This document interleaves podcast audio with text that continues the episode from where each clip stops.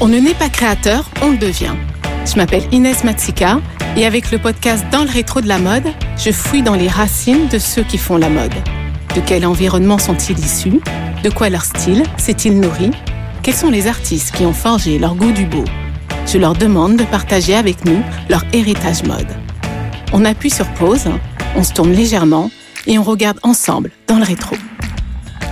Après toutes ces années euh, passées à faire du marketing, euh, à, penser le lancement d'un produit en fonction du marché, etc., je me suis dit, allez, on oublie tout ça et euh, il n'y aura dans les boutiques que des choses que toi tu aimes et je pense que les gens le sentent en fait. Si vous voulez connaître le goût de Stéphanie Roger, il suffit de pénétrer chez Whitebird. Le concept store, qui compte aujourd'hui trois adresses parisiennes, présente une très fine sélection de créateurs joailliers. Avec un flair que beaucoup lui envient, Stéphanie déniche à travers le monde des talents pointus qui ont pour trait commun d'avoir provoqué chez elle une vive émotion. Dans les bijoux qu'elle sélectionne, elle guette la sincérité du créateur. Une quête du beau et une quête du sens qui font le succès de Whitebird depuis dix ans. Si Stéphanie n'est pas tombée dans la joaillerie quand elle était petite, elle a développé cette passion au cours d'une très riche carrière professionnelle. Après avoir fait ses armes chez Cartier, Piaget et Chaumet, elle dirigea de 1998 à 2005 Dinvan. On lui doit les grands succès qui font encore la renommée de la maison. Je rencontre Stéphanie chez elle dans son appartement qui donne sur cours, loin de l'agitation parisienne. On entame la discussion au rythme de sa voix tranquille et au son du feu qui crépite dans la cheminée un moment hors temps, durant lequel elle explique avec douceur comment est né son attrait pour le bijou et tout ce qui l'anime pour diriger Whitebird. On l'écoute.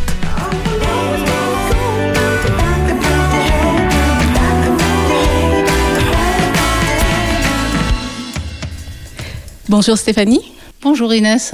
Merci beaucoup de m'accueillir dans ton appartement parisien. On se trouve en plein cœur de Paris, dans un très joli quartier. Tu es la fondatrice de Whitebird, qui est un concept store dédié aux bijoux et à la joaillerie.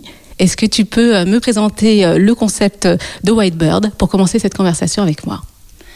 Alors tout à fait, Whitebird euh, que j'ai créé donc euh, il y a dix ans euh, a pour objectif de donner une vitrine à des joailliers artisans du monde entier. Il y a dix ans, j'ai trouvé que ça manquait à Paris. J'avais beaucoup voyagé pour des maisons plus traditionnelles pour lesquelles je travaillais précédemment. Euh, en fait, euh, j'ai voyagé en particulier aux États-Unis, euh, chez Barneys que j'adorais, euh, et j'ai vu l'émergence d'une joaillerie alternative aux grandes marques. Et je trouvais qu'à Paris, ça manquait un petit peu. Il y avait quelques initiatives dans des magasins spécialistes comme Colette, qui étaient d'ailleurs très intéressantes, mais je trouvais que ce serait sympathique d'avoir un lieu qui puisse regrouper un certain nombre de, de créateurs non présents à Paris qu'on ferait découvrir euh, aux Parisiens. Et cette sélection-là, en fait, du coup, elle est complètement internationale Totalement. On a commencé avec une douzaine de créateurs. Il y avait à l'époque pas de français, je crois, ou peut-être un ou deux, parce que je voulais vraiment que les faire découvrir aux, aux Parisiens. Donc, euh, au départ, euh, il y avait euh, deux américaines, je crois, pas mal d'anglaises, euh, une ou deux italiennes, euh, et puis je crois un créateur français quand même, Jean Grisoni, que j'aimais beaucoup et que j'avais connu précédemment dans d'autres euh, euh, sphère professionnelle. Alors si tu veux bien Stéphanie, euh, on va remonter ensemble le fil de ton histoire pour essayer de comprendre comment tu as nourri ton goût pour le bijou. Alors je me suis demandé euh, si euh, tu venais d'un environnement familial qui avait un, certain intérêt pour le bijou. Alors le bijou dans ma famille, non. Pas de, pas de bijoutier, pas de joaillier, pas d'artisan créateur. Euh, alors Malgré tout, je dois dire que, en y repensant, mes, parents sont, tous les deux un peu des créatifs, mais des créatifs du, dimanche. Euh, ma maman était professeure de mathématiques et de, physique, euh, et mon père, lui, travaillait dans l'industrie. Euh, dans des, dans des fonctions euh, support. Mais c'est deux personnes qui nous ont beaucoup appris à faire des choses avec nos mains. Euh, ma maman cousait beaucoup et toujours d'ailleurs, euh, et faisait beaucoup de tricot, des choses merveilleuses.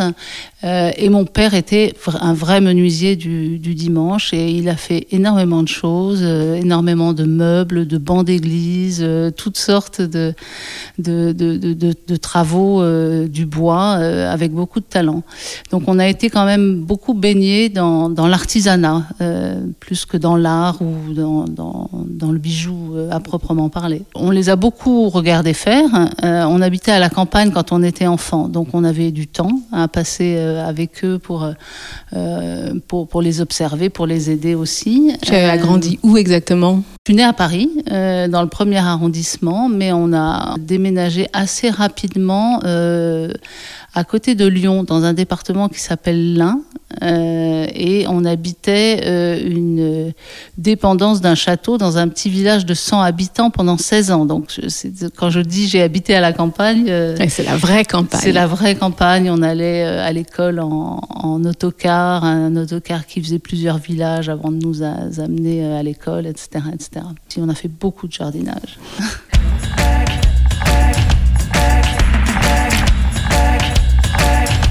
Alors le bijou, il intervient quand? Comment ton goût pour le bijou est-il euh, s'est-il formé? Alors, je parlerai plus d'un goût pour le luxe au départ, en fait, puisque euh, j'ai été euh, du fond de ma campagne quand même assez baignée dans, dans le luxe grâce euh, à mon parrain. Euh, qui était un, homme qui aimait vraiment les très belles choses. Quand j'ai eu 15 ans, il m'a offert un sac Céline. Euh, il aimait les, beaux objets euh, et chaque fois qu'il pouvait, il m'invitait à Paris pour aller à Roland Garros. Donc j'étais malgré tout dans un univers et j'ai adoré tout de suite ça. J'ai trouvé que les, beaux objets, les objets luxueux, bien réalisés, c'était c'était super et c'est resté une obsession en fait. Euh, on a déménagé ensuite à Bordeaux. J'ai fait des, des, des, études plutôt euh, assez commerciales, prépa, euh, école de commerce, etc. Et euh, mais j'avais une obsession aller à Paris, absolument. Et donc, euh, dès que j'ai eu mon diplôme en poche, je me suis installée à Paris et, j'ai frappé à la porte de quartier immédiatement. Alors ça, on va revenir là-dessus sur ton sur ton parcours estudiantin et évidemment professionnel. Mais je vais un petit peu encore creuser au niveau du goût pour le bijou. J'aimerais savoir si tu te souviens de ta première émotion justement face à une une pièce de joie ou de bijoux fantaisie Alors, euh, oui.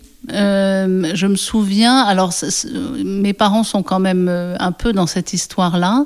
Euh, ma maman m'a beaucoup parlé vieille, d'un vieux couple de, sa famille avec qui elle a voyagé aux, États-Unis. Et cette femme lui avait offert une, une bague qui lui appartenait elle-même et qui est une bague qui remontait euh, à de nombreuses années, qui était une bague en fait d'une très grande simplicité en platine, avec une, monture euh, très simple, mais en même temps très design, très forte.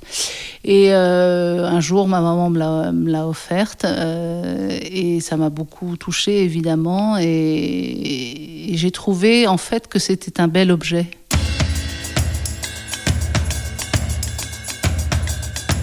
Alors là, on va s'intéresser euh, à la Stéphanie de 20 ans. Je me suis demandé euh, ce qu'on pouvait trouver dans ta boîte euh, à bijoux à cette époque-là.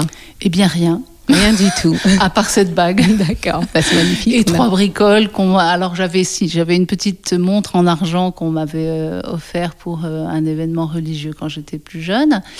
Euh, et puis peut-être un petit bracelet en or. Mais non, j'étais pas du tout euh, attirée par, euh, par les bijoux à cette époque. Ouais, mais c'est intéressant ça justement, que ça vienne euh, plus tard. Alors tout à l'heure, tu as commencé à expliquer et à dérouler un petit peu ton parcours estudiantin. Est-ce que tu peux revenir dessus et m'expliquer vers quoi tu t'es tournée pour ta formation? Alors, je savais pas trop euh, ce que j'avais envie de faire, mais euh, je, savais que j'avais envie de, d'aller à Paris et euh, j'avais envie de de, de, de, de, faire du business et de faire du business dans le luxe. J'avais quelques membres de ma famille, notamment un, un oncle que je voyais de temps en temps qui travaillait chez Cartier et voilà, ça me tentait, ça me tentait, et donc euh, assez naturellement, pour avoir une formation euh, relativement euh, généraliste, je me suis dit que j'allais faire une école de commerce parce qu'il y avait plusieurs matières qui étaient intéressantes avec cet objectif en tête, hein, et notamment le marketing. Et à quel moment alors est-ce que tu as décidé de travailler dans ce secteur-là? Une fois ton diplôme en poche, c'était très clair qu'il fallait se diriger vers les maisons de joaillerie. Mais j'avais déjà fait en fait une, expérience euh, lors de ma dernière année euh, d'études. C'était pas dans les bijoux à ce moment-là, c'était chez Cartier. Euh, et on m'avait proposé un stage dans un département très intéressant aussi, qui était les arts de la table. et donc ça, ça m'a permis en fait d'abord de, comprendre ce qu'étaient de beaux objets aussi. Mais là, c'était une formation pas tellement sur le produit, mais plutôt sur euh, des études marketing, enfin des choses un peu, euh, un peu euh, sévères. et donc voilà, après j'ai eu mon diplôme et je me suis dit bon, cette maison regorge de merveilles, commençons par là. Et bon, j'ai eu la chance de d'avoir été remarquée pendant pendant ce stage et on, on m'a proposé de de, revenir. Euh, et cette fois-ci, ça n'était plus euh, aux Arts de la Table, mais c'était dans une maison que ce groupe venait de racheter qui était euh Piaget. Et donc c'était de l'horlogerie à ce moment-là. mais il y avait dans cette maison, chez Piaget, il y avait notamment une dame qui s'occupait des bijoux. mais cette dame était passionnante. Euh, donc je passais beaucoup de temps avec elle en fait. C'était une, vraiment une, une, une, autre façon de travailler euh, qu'aujourd'hui bien sûr, mais elle brassait des bijoux, des bijoux et, euh, et je trouvais que c'était assez, assez fascinant et des bijoux assez anciens. Donc là il y a eu un premier intérêt de ma part. Et tu as travaillé également chez Choubet et chez Dinvan. Oui. J'aimerais savoir qu'est-ce que tu retiens de manière générale de toutes ces expériences? Alors après euh, Cartier, qui, où l'expérience finalement n'a pas été très très longue, je suis partie euh, chez Chaumet. Là, j'ai eu un, euh, vraiment un, un, coup de cœur énorme parce que c'était c'était la maison, la maison Place Vendôme. Euh, bon Cartier, c'était déjà une grosse maison avec plein de départements un peu partout. On était un peu isolé. Mais quand on rentrait chez Chaumet, on rentrait dans la maison Chaumet avec l'atelier euh, qui était là, en place Vendôme, qui y est toujours d'ailleurs, je crois. Et euh, l'atelier où se réalisaient euh, tous les prototypes, les parures, les pièces uniques. Et, donc, bon, là, j'ai passé du temps à l'atelier, même si moi, je n'étais pas du tout créatrice de, bijoux. Je faisais du marketing ou du commercial, suivant les les moments euh, et les années. Euh, mais j'ai passé beaucoup de temps dans, l'atelier. Euh, en fait, chez Chaumet, je garde un bon souvenir du développement commercial. Je, travaillais au marketing produit sur l'horlogerie et les bijoux. Et un beau jour, je, suis allée voir mon patron et je lui ai dit non, mais j'en ai assez du marketing, j'ai envie de voyager, j'ai envie de bouger, j'ai envie de vendre Chaumet à l'étranger. Euh, et il m'a dit bah oui, pourquoi pas. Enfin, il y avait déjà des gens qui faisaient un peu ça, mais si ça t'intéresse, tu peux développer le, marché américain. Et alors, personne ne s'occupait non plus du Moyen-Orient, donc pas facile facile, mais euh, j'y suis allée euh, pour développer des, partenariats commerciaux avec euh, des détaillants euh, sur place. Euh, et aux États-Unis, j'ai adoré. J'ai adoré les États-Unis. Et bon, là, je, Chaumet euh, travaillait avec un, une chaîne de grands magasins qui s'appelle Saks. Euh, et euh, j'ai beaucoup voyagé euh, à New York, à Chicago, Los Angeles, partout où il y avait des sacs. En fait, j'allais pour implanter des, nouvelles collections de bijoux, pour voir si les, les, vitrines étaient bien tenues. enfin, c'était passionnant. Et c'est à ce moment-là, en fait, que j'ai eu le premier contact avec Barnies et le, bijou de créateur. Et en fait, Barnies avait un micro, micro département euh, dans lequel il y avait deux créateurs qui étaient à l'époque euh, Pipa Small, je crois, et Cathy Waterman. Et en voyant ça, j'ai eu un coup de cœur énorme en me disant mais c'est tellement beau par rapport non pas que les autres choses ne soient pas belles, mais je, sentais vraiment, euh, ça, ça, a créé une émotion folle. Euh, parce que je, sentais beaucoup de spontanéité, de sincérité dans, dans, cette création, et puis surtout, euh, surtout une alternative, quelque chose de, de, nouveau avec des créateurs vivants. Et ça se voit comment justement la spontanéité d'un créateur à travers un objet? Comment on le ressent ça? C'est difficile, c'est difficile, mais hum, on le ressent parce que on voit des, hum, parce qu'on sent l'outil on sent l'outil dans la pièce, je trouve. C'est-à-dire que euh, les, formes sont un peu imparfaites, euh, les, finitions euh, ne sont pas c'est pas de l'industrie. On, sent l'objet euh, vraiment euh, fait à la main, fini à la main. Euh. Les pierres sont, souvent des, pierres avec des inclusions, des choses, ce qu'on appelle les inclusions, c'est-à-dire c'est des petites imperfections de la pierre qui en fait font des vrais dessins dans la pierre. Donc c'est intéressant, puis ça, les rend aussi uniques. par rapport à, des diamants qui ont des qualités intrinsèques incroyables je ne suis pas touchée par les magnifiques diamants. Je suis très touchée par des diamants pleins d'inclusion, par des tourmalines aux mille couleurs. Donc euh, ça a créé des émotions, oui, parce que je pense que on sent que c'est en plus que ce sont des matériaux qui viennent du, du fond de la terre. Alors, est-ce que c'est cette première émotion-là très forte ressentie face à, ce travail de ces créateurs qui t'a donné envie, du coup, de sélectionner ce type d'artiste au sein de, Concept Store? Est-ce que l'idée est venue comme ça de Whitebird? Je crois que à l'époque, euh, je l'avais pas encore cette idée, c'était pas mûr, mais il a fallu quelques années puisque de, de je, où, j'ai vu le tout début de, de Barnies, je suis partie chez, chez Dinvan, puisqu'on m'a proposé euh, de, de, diriger cette maison, qui a été une expérience exceptionnelle, euh, fantastique. Euh, déjà, je faisais un pas vers, vers quelque chose de plus créatif, de plus contemporain. Ouais, et de plus confidentiel aussi, quelque part. à l'époque, en tout cas, de plus confidentiel aussi, oui, tout à fait.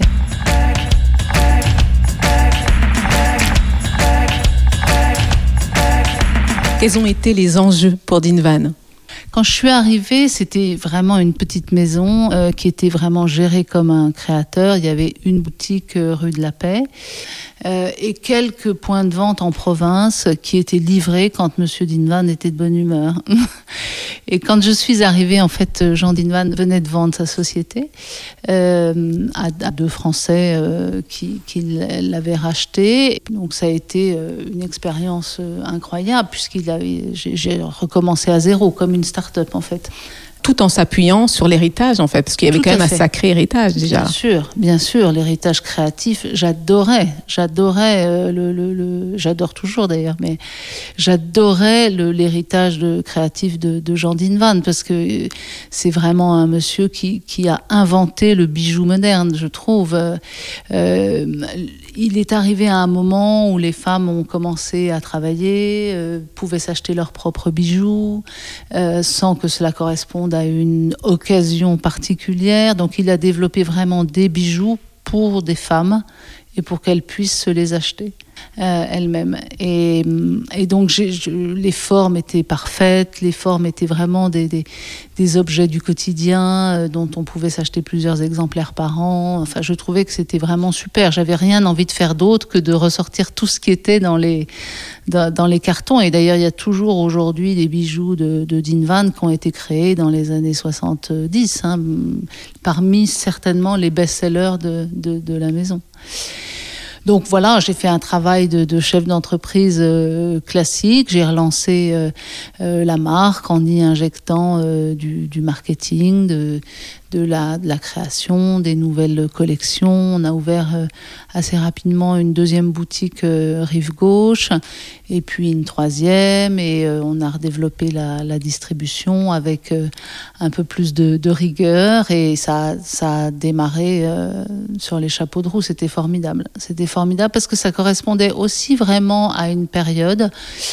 C'était la fin des années 90 et ça correspondait à vraiment une période où euh, il y a eu un début de démocratisation euh, du bijou et, euh, et, où il y avait il y avait un besoin il y avait il y avait un besoin il y avait une demande et les gens ont les gens ont adhéré. Cette aventure a duré combien de temps? Ça a duré six ans. Et on a lancé le, le bracelet sur cordon, euh, tout, toutes ces choses-là euh, qui, qui, sont, euh, qui ont été des produits extraordinaires pour la marque. Hein on peut le dire. je pense que ça parle à énormément de, femmes. Alors, qu'est-ce qui se passe justement après euh, cette aventure d'Invan Alors, après cette aventure d'Invan, qui était donc euh, très intense, très riche, euh, j'ai eu envie de faire un peu une pause parce que je me voyais pas, hop, rempilée pour encore quelque chose d'aussi intense. Donc, j'ai pris un petit peu de recul et j'ai fait du, du conseil. Je me suis dit que j'avais appris pas mal de choses pendant ces quelques années et et donc j'ai fait deux ans de conseil, euh, alors auprès de différentes, euh, différentes marques. Euh, j'ai conseillé sur des problématiques de fabrication, de développement, de direction artistique, etc., etc.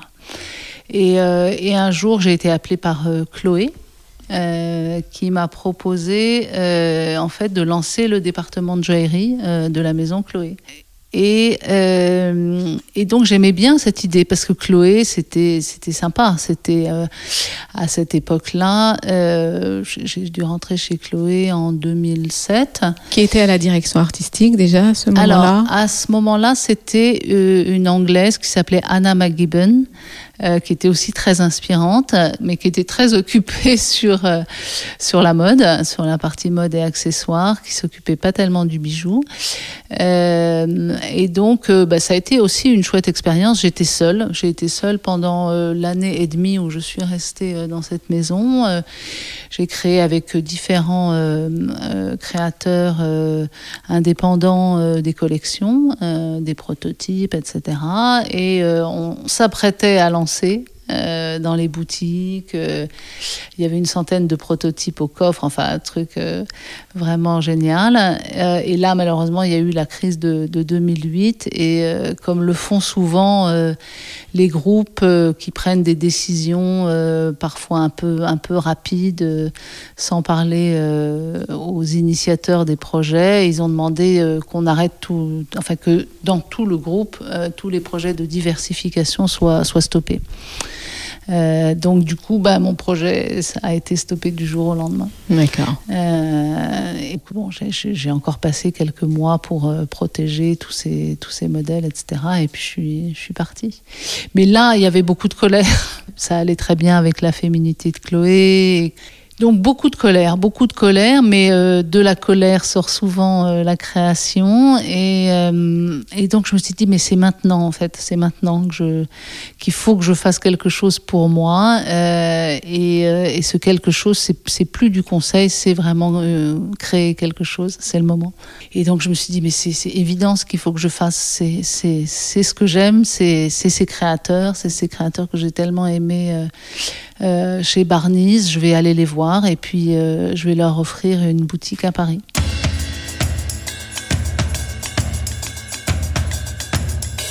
Quels ont été les premiers noms alors Alors les premiers noms, le tout premier nom, ça a été Cathy Waterman, qui est une euh, créatrice donc américaine, qui n'est pas vraiment pas de première jeunesse. Hein, et donc je suis allée la voir en premier. Je me suis dit si je n'ai pas Cathy Waterman, c'est même pas la peine de continuer. Et en fait, elle n'était vendue qu'aux États-Unis. Aucune envie de, se développer ailleurs. Elle avait, je crois, un partenariat au Japon, mais euh, embryonnaire. Une star, la vraie star. Elle faisait un voyage par an à Paris euh, pour s'inspirer, parce qu'elle adore Paris. Et il se trouve que c'est au moment où je l'ai appelée qu'elle était à Paris. Enfin, une chance folle. Et, euh, et elle a aimé. Elle a aimé, elle a aimé cette idée d'être revendue dans une boutique à Paris. et voilà, l'histoire a commencé comme ça et ça m'a donné des ailes. Bon, évidemment, j'ai pas ouvert la boutique qu'avec Cathy Waterman. J'ai continué ma prospection et, j'ai eu euh, donc des rendez-vous avec euh, euh, Pipa Small, Ileana Macri, la, la grecque, que j'ai rencontré aussi en Angleterre, Sia Taylor, Lia Di Gregorio, que des noms qui sont encore euh, vendus euh, chez Whitebird aujourd'hui. Et aujourd'hui, euh, Whitebird a vraiment une réputation de faire une fine sélection de créateurs, tels que tu viens de, l'expliquer. J'aimerais savoir quel est le fil rouge entre tous ces artistes qui sont présentés dans les trois concept stores. Alors, bah, le fil rouge, c'est moi en fait. C'est-à-dire que après toutes ces années euh, passées à faire du marketing, euh, à, penser le lancement d'un produit en fonction du marché, etc., je me suis dit, allez, on oublie tout ça et euh, il n'y aura dans les boutiques que des choses que toi tu aimes. et je pense que les gens le sentent en fait. même s'il y a des choses variées, différentes, des très petites choses, des choses beaucoup plus en volume. Il y a un espèce de fil rouge qui est, euh, je, crois, mon goût. Alors, euh, on peut penser que c'est prétentieux, mais. Euh, mais alors, comment tu définis ce goût ah, ah, Ça, ça c'est tellement personnel que c'est quasiment impossible à définir. Mais je crois que j'aime les contrastes, en fait. Je crois que j'aime les contrastes. et et ça se passe dans les yeux et dans le cœur. Euh, il y a des choses qu'on voit et où on se dit tout d'un coup mais waouh c'est incroyable. Et puis c'est une harmonie en fait. C'est une harmonie euh, euh, dans les lignes dans les matériaux. Et il y a des choses qui, ne créent pas d'émotion. Et ça peut être il y a des choses aussi variées que Charlotte Chenet avec avec ses, ses, lignes tout en rondeur et, et, très épurées. Et Cathy Waterman dont je parlais tout à l'heure, qui est très, au contraire, très travaillée, euh, euh, avec beaucoup de pierres, ou un Noguchi où on est dans l'infiniment petit, où chaque détail doit presque se regarder à la loupe. Alors du coup, qu'est-ce qu'on ne trouvera jamais chez Whitebird? Ah, voilà un truc difficile à dire. Euh, voilà quelque chose qui est difficile à dire. Je pense que je ne répondrai pas à cette question parce que je, j'ai toujours travaillé euh, et j'ai toujours euh, fait des choses avec mon feeling. Et euh, alors bien sûr, évidemment, il y aura sans doute pas de la mode, il y aura sans doute pas euh, euh, de l'alimentaire, bien sûr. Mais, euh, mais aujourd'hui, j'aime laisser parler vraiment mon cœur. Et si j'ai un coup de cœur pour un produit qui n'a rien à voir avec le bijou, ça fait partie des choses possibles. Et avec le recul, est-ce que tu as l'impression d'être passé à côté de certains talents? Alors, passer à côté, c'est c'est pas vraiment le mot, mais je regrette. je regrette de pas avoir quelques talents que je n'ai pas pu avoir, mais je, je je, n'ai pas dit mon dernier mot. Euh, il y a un créateur américain que, que j'adore, qui est un peu moins connu en France, mais s'appelle Ted Muling, euh, qui, qui fait des choses d'une simplicité et d'une beauté euh, inouïe. Euh, et je l'ai contacté, il m'a répondu euh, très très très gentiment qu'il avait un, partenariat historique avec une boutique qui est au Palais Royal, qui vend très peu de ses articles, parce que c'est plutôt une galerie d'art et que et qui voulait rester voilà très très très très confidentiel et avec cette galerie. Euh, et euh, il y a aussi une autre créatrice que j'aime énormément et qui s'appelle Rosa Maria que j'avais contactée dès le départ, qui est libanaise. et elle, elle, a aussi un partenariat avec l'éclaireur depuis très très longtemps. Euh, voilà, mais bon, je prends quand même du plaisir à aller les voir, mais j'aimerais beaucoup les vendre dans ma boutique. Et enfin, une dernière créatrice américaine, mais là, je, je, vais y arriver, je veux y arriver. Là, il y a un plan d'action. Oui, il y a un plan d'action très précis. J'ai eu un premier refus. Euh, c'est Judy Geib, euh, qui fait des choses incroyables, mais c'est une femme euh, âgée qui a une capacité de production très, très limitée. Et elle, elle n'est vendue que aux États-Unis et dans une boutique à Londres. Et elle, elle elle me dit qu'elle qu'elle peut pas produire assez en fait. Mais je, je vais trouver un moyen. je reviendrai à la charge. Donc la porte est ouverte, c'est voilà, pas mal. La porte est déjà ouverte de son atelier, tout à fait. Donc à suivre.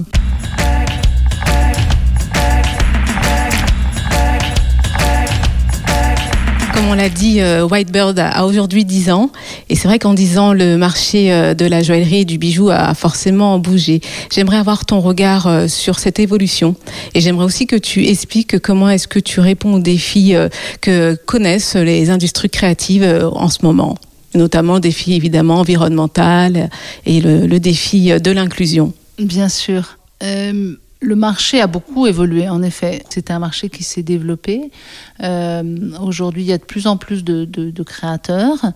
Euh, alors, évidemment, tout n'est pas euh, qualitatif, mais il y a quand même de plus en plus de créateurs qui se développent. La distribution pour ces créateurs s'est développée aussi. Donc, j'ai plus de concurrence que je n'en avais au début.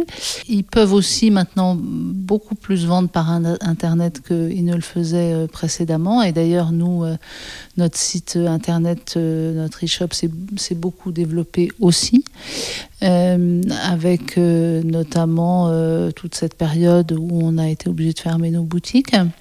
Donc c'est un marché qui est plus, qui est beaucoup plus actif et euh, je pense que les, les gens s'y sont aussi beaucoup intéressés parce que euh, euh, tu parlais d'enjeux. Aujourd'hui le, le, bijou de créateur, ça reste quelque chose d'artisanal, ça reste des petites séries, ça fait travailler des, des ateliers euh, euh, qui sont euh, des, des, tout petits ateliers de 2-3 personnes. Et, et, donc nous, ça fait vraiment partie de, de des, des, choses dont on, sur lesquelles on est très exigeant quand on travaille avec de nouveaux créateurs et aussi... ça rentre vraiment dans les critères de sélection Totalement. Totalement, mais assez facilement finalement, parce que en fait le, le, le souci du bijou, enfin le souci c'est pas le souci, mais le, la préoccupation c'est le sourcing, c'est le sourcing, c'est parce que malheureusement il y a beaucoup d'endroits où l'or est extrait euh, avec euh, des produits chimiques euh, qui sont vraiment très mauvais pour la planète. Et donc voilà, il faut trouver des façons de, fabriquer ces bijoux en recyclant l'or, ou bien comme Pipa Small par exemple, qui fait des, collections en Bolivie avec de l'or qui est extrait de, de, manière totalement écologique, sans mercure ni cyanure. Euh, voilà, donc c'est une préoccupation du quotidien, y compris pour, euh, pour notre propre marque, puisqu'on a euh, lancé la marque Whitebird en 2017. on travaille notamment avec un fabricant, un atelier à Bangkok. Et l'or avec lequel on travaille nous-mêmes pour notre, pour notre collection est de l'or écologique. Donc toutes ces questions-là sont euh, complètement intégrées euh, ouais, et, euh, dans et, notre quotidien. Absolument. Ils font partie des critères de sélection chez Whitebird. Très bien. On a vu tout au long de cette conversation que tu es une amoureuse du bijou, une fine connaisseuse de ces produits-là. Je me suis demandé, et ce sera une des dernières questions, euh, si tu pensais que le bijou avait un certain pouvoir. Il a un pouvoir, oui. Je pense qu'il a un pouvoir. Euh, il a un pouvoir sur nous. Euh, alors d'abord parce que c'est vraiment un objet. C'est un, un objet qu'on peut prendre, laisser, reprendre. Il, il, a ce pouvoir de la transmission. Euh, quand on achète un bijou, on sait que, sauf si on le perd bien sûr, mais on sait qu'un jour, quelque part, quelqu'un d'autre le portera. Euh, que ce soit quelqu'un euh, auquel tu tiennes beaucoup ou pas forcément. Euh, mais je trouve que ça, c'est très fort. Euh, c'est plus fort que le, le, le, vêtement, par exemple. Dans mes expériences, la transmission du vêtement euh, est quelque chose de très aléatoire, je trouve. J'ai quatre enfants, j'ai deux filles. Ma fille aînée ne s'est pas du tout intéressée à ma garde-robe.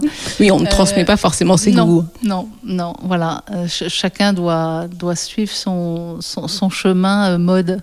Alors que le bijou, voilà, elle, elle, porte certains de mes bijoux. Il y a une charge sentimentale euh, ouais, peut-être un peu plus forte dans un bijou. Ouais. Et puis il y a la matière. ce que je disais tout à l'heure. Les matériaux viennent du, du, centre de la Terre.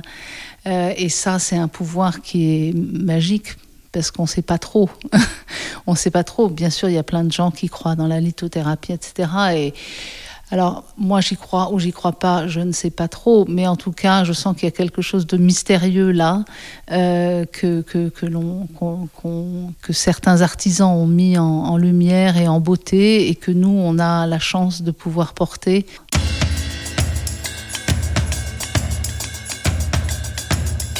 Pour terminer, euh, Stéphanie, j'ai une petite euh, tradition dans ce podcast. Je demande aux invités de connecter leur sens à la mode.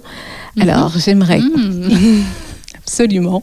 Et c'est une, une, petite partie de ping-pong. Euh, voilà, ça demande des réponses euh, sans trop euh, réfléchir. Alors, est-ce que tu te rappelles d'une odeur liée à un souvenir mode? Alors, c'est pas tout à fait la mode, mais, mais l'odeur d'un placard qu'on ouvre qui n'a pas été ouvert depuis longtemps.